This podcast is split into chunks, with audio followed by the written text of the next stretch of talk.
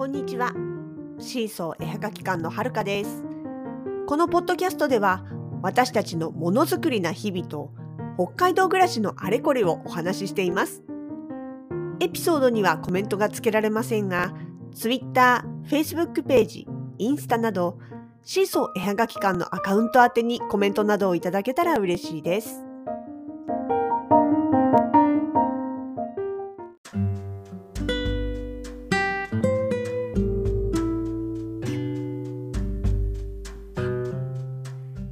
2021年12月の19日日曜日。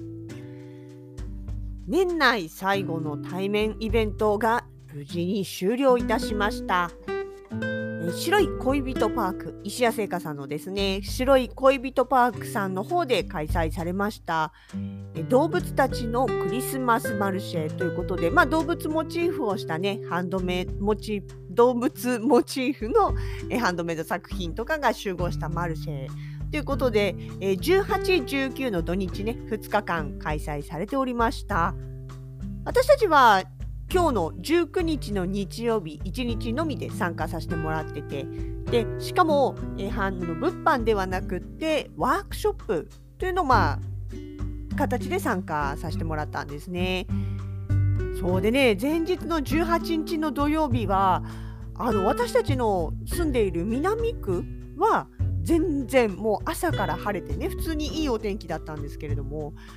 札幌市内の大半はどっちかっていうと天気が悪いところの方が多くて一日中吹雪いてたとかねすごい積雪になっちゃったとかっていうのはまあツイッターとかニュースでも見てまして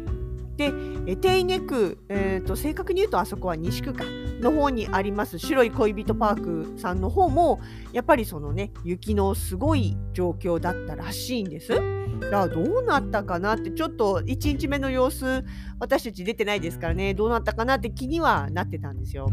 ただまあツイッターとかを見ていたらなんかあの思ってた以上にお客様が多くて結構びっくりしたみたいなことを書いてあったのでねまあでただねこの18日の土曜日はあのお客様がどっちかっていうと観光の方あの国内の観光の観光客とか、まあ、海外の方もいらしたみたいですけれどもねそういう形であの旅行のお客様がどちらかというと多かったみたいなんですよ。でまあそう考えるとね旅行の方はもうスケジュール決まっちゃってますのでお天気がいいとか悪いとかそういうの関係なくあのまあもちろんねお天気が悪いといけないっていう場所もあるかとは思うんですけども、まあ、白い恋人ビートパークさんなんかはね室内ですから予定通りいらしたので、まあ、天候悪かったけれども賑わってたのかなというふうに思います。本当にね館内ねあのクリスマスムードいっぱいなんですよ。あのー、まあツリーとかそういうのもありますしあとねやっぱりチョコレートとかねクリスマスのお菓子とかっていうのもあの石屋製菓さんお菓子屋さんですから相性いいんですよね。でいろんなねあの企画その私たちが参加したマルシェ以外にもなんかスタンプラリーだったり謎解きみたいな宝探しだったりとかっていうことであの観光の方も地元の方も楽しめるような企画がいっぱいあっただってもうね来週本当にクリスマス本番ですからもういよいよ盛り上がってくる1週間前ですよ。っていうことで土曜日の日はねお天気悪かったにもかかわらず結構にぎわっていたようです。で19日日曜日。私たち南区の方も晴れてましたけれども。え今日はその西手稲方面というかね石屋さんのあるあたりもえ朝からすごいいいお天気でした。着いた時もね天気よくって晴れてて、まあ、寒かったですけどねその分ね氷点下。何度だった ?8 度までいってないのかな。まあでもね結構冷え込んでたんですよ。でね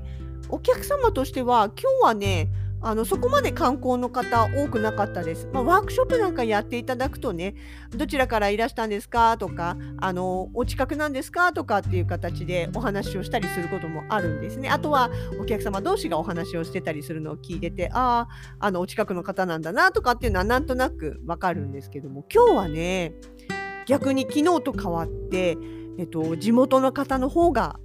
ずっと多かったような印象を受けます。私たちだけじゃなくってね、あの他の人たち出店者さんに聞いた時もやっぱりそんな風に言ってたので、多分そうだと思うんですよね。だから、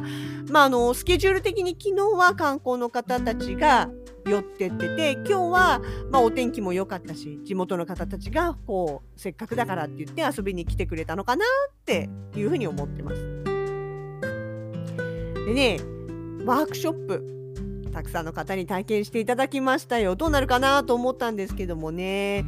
夏の時にも一度マルシェこれ屋外の方でやったマルシェに参加させてもらってその時もねワークショップをやったんです。ただあの屋外だったんでえっ、ー、と木のパーツ関係だけ要はペン立てと、えー、定番のペンダントだけをやったんですね。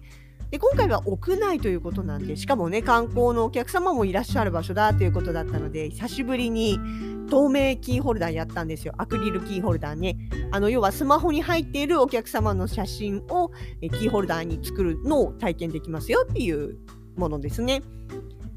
おかげさまでね、こっちもね、あの本当に好評いただきまして、最初はね、やっぱペンダントを作っていかれる方多かったんですけど、途中から気がついたらキーホルダー希望の方も増えてましてね、皆さんね、すごいなんか、こうあのこの写真がいい、あの写真がいいとかって言って、すごい悩みながら選んでくれたりして、それを見てるのもまた楽しかったりしてね。ペンダントの方もね、本当にすごい自由な発想で作ってくれるお子様、まあやっぱりペンダントの方はどっちかっていうとお子様があのワークされることが多いんです。大人の方も全然ありなんですけれども、どっちかっていうと比率的にはお子様の方が多くって、今日なんかもね、面白いですよね。同じご兄弟で参加されてても、上のお子さんの方はもうパパッとこう、まあ、パパッととまではいかないけれども、決めて、あの、こ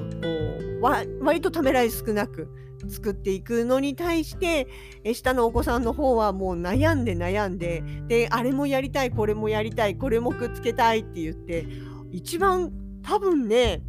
今日あの体験してくれたうちの一人が本当にその貼って貼ってで一番下に貼ったパーツ何だったか分かんなくなったなみたいなくらいにデコデコ盛りにしてくれた子がいてその子の多分盛りっぷりが過去最強だと思います。っとね、そうそうそう、アークオアシス、9月にアークオアシスさんでやらせてもらった時にも、結構いろいろ持ったかあのお子さんいらしたんですけど、その時はね、両面使ってたの。で、しかも、ハートのペンダントだったから、貼る、なんていうのかな、面積っていうとおかしいんだけど、貼れる大きさというか、が広かったんですよね。で、今回ね、あのー、その、過去最高の盛りっぷりをしてくれたお子さんは、雫の方だったんですよだから幅というかね面積狭くてしかも両面じゃなくて片面にこうどんどん持ってったから新しいなと思ってでもねなんかねあそうだからもう出来上がったやつ写真で見ると正直下が雫の形だったという原型はとどめてないんですよ。なんだっけこれ下ベースみたいな感じなんだけれどもでもなんかねでその、まあ、動物がいたりとか葉っぱとか花とかそういうのがあったりとかっていう立体感がねなんかかえって面白いなと思って。あアートだよねって。なんかあのもう好きなものをギュギュッと詰め込んだみたいなね。もうやりたいんだからやりたいだけやらしてよっていうその潔さというか心意気というか。なんかでもなんかうん。逆にこっちは「おおやりきってくれたね」って。あの応援したくなる気持ちっていうかね。一生やりたいんだからやりたいだけやっといてみたいなね。そういう感じは受けましたね。面白かったです。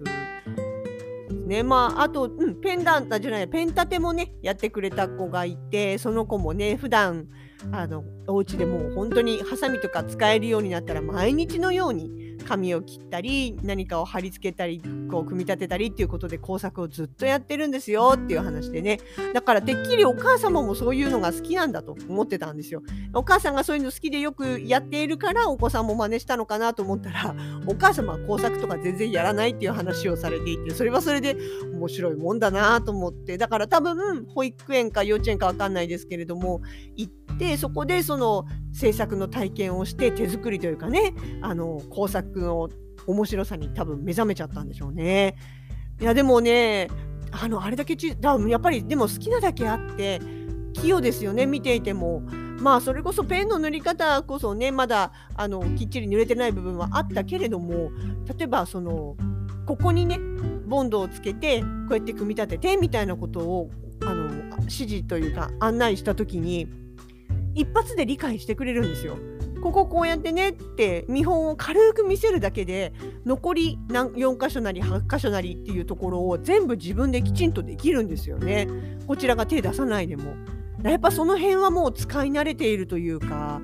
やっぱり好きでやってること繰り返しやってることっていうのは強いなと思って見てました。ね、この後小学校入って中学校入ってそのものづくりというのが好きなお子さんがどういう風になっていくのかね。まあもうそうそうその先をあの知る機会もないとは思いますけれどもでもちょっと楽しみですよね。もしかしたらそういうお子さんが気がついたら出店者仲間にいるかもしれないっていうね、まあ、将来どんなものを作るのが好きになるかも分かりませんしそもそもものづくりを続けるかどうかも分かりませんけれどもなんかこう勝手に人の将来妄想して楽しんでおりました。ですね。そんなこんなしているうちにそうそうペン立てはね他にもやりたいなって言ってくれてるお子さんはいらしたんですけどね。やっぱりどうしてもなんだろう滝野とかと違って丸一日その何でもいいからその場所にいるっていうんじゃなくてやっぱりこのねあの、まあ、白い恋人パークだったらパーク内のどこどこに行きたいっていう目的があって来たらなんかマルシェもやってるしなんかワークショップもやってるみたいな感じで立ち寄られる方が多いですからその時間がかかるメニューっていうのはどうしてもねああでもまだあっちがあるしとか本当はこれやりに来たのにみたいなのがあるからねっていう意味ではやっぱり、うんと、ペン立てとかよりはまあまあそこそこの時間でできるペンダントとかの方が、まあ、好まれる傾向にはあるかなというのは感じましたね。まあそれはまあまあどこ行ってもそうなんですけどね。だから逆にその冬休みの工作体験とかっていうことでそこを目的にして来てくださる方のいらっしゃる場所はじっくり腰を据えてやるようなそのペン立てだったりとかそれこそあれですよテレビとかねあの時間かけてじっくり好きなだけこう取り組めるようなものの方がまあ人気というか好まれる傾向があるなとは思いますね。うんっていうわけで次はね、まあ、私たち冬休みシーズンなんでまたちょっとメニューもどうしようかなあもう決まってますけどっていう感じですかね。そうやってしてる間にねもうあっという間に一日終わっちゃいました。そうそう石屋さんといえばさあのモノビレッジ申し込まれてる方は多分ここ数日の間にあの出店要項届いてると思うんですけどその中に石屋さん絡みのチラシ入ってるのをご覧になりました？うちも普段あんまりチラシとか 正直そんなにじっくり見ないんですけど今回ばかりはねえ？と思ってちょっと目が止まってというかね。あの石屋さんの方でなんかそのハンドメイド作家さんを応援してくれるようなというかあの活躍の場をね作ってくれるような企画がどうやらあるようで。もうねたまたまこのタイミングで私たち石屋さん行きましたからどんな感じなのかなと思ってまあ話せないことも多いだろうなと思って聞いてみたけれどもまあまあやっぱりまだ決まりきってない部分もあるけれどもでもかなり期待できそうなというかねもうちょっと詳しく知ってみたいなと思うようなそんな内容になっていたのでまあ、モノビレッジの時にねあの石屋さんのブースができてそこで詳しく正式にお話を聞くことができるそうなのでねちょっとチラシ片手に行けんのかな。私帰ってくるの2日目の午後だけどね東京行ってますからね。うんほのかさん自分のブース離れられないだろうしね。ちょっと期間中に聞きに行けるのか怪しいけどでもどっかで絶対行きたいなと思ってますので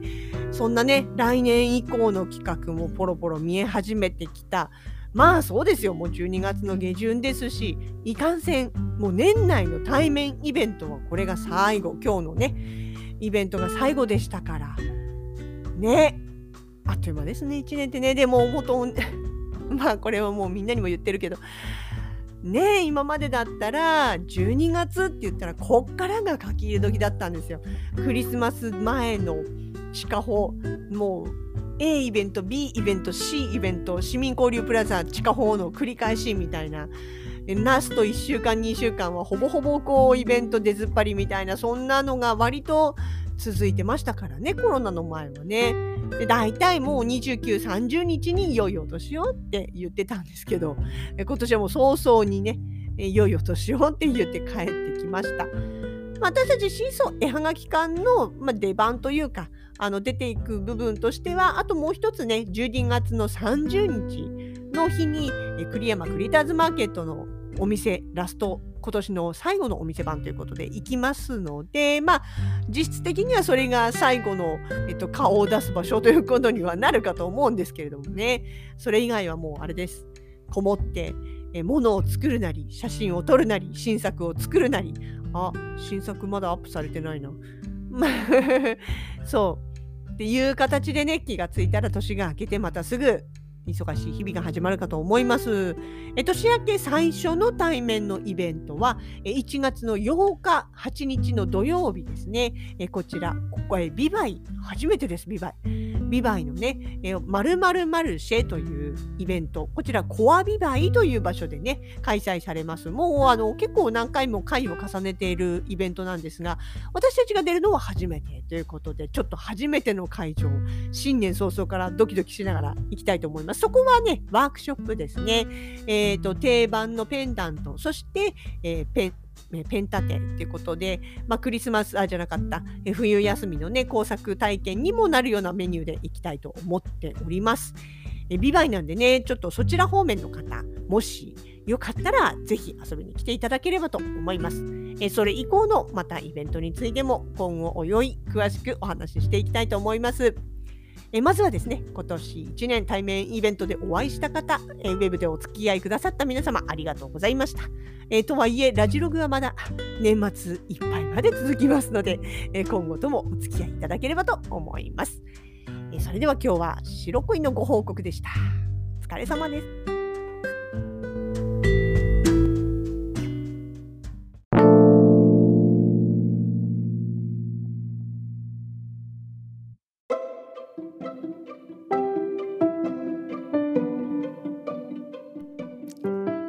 シーソー絵はがき館では SNS にもポッドキャストでお話ししている内容と連動した写真やコメント、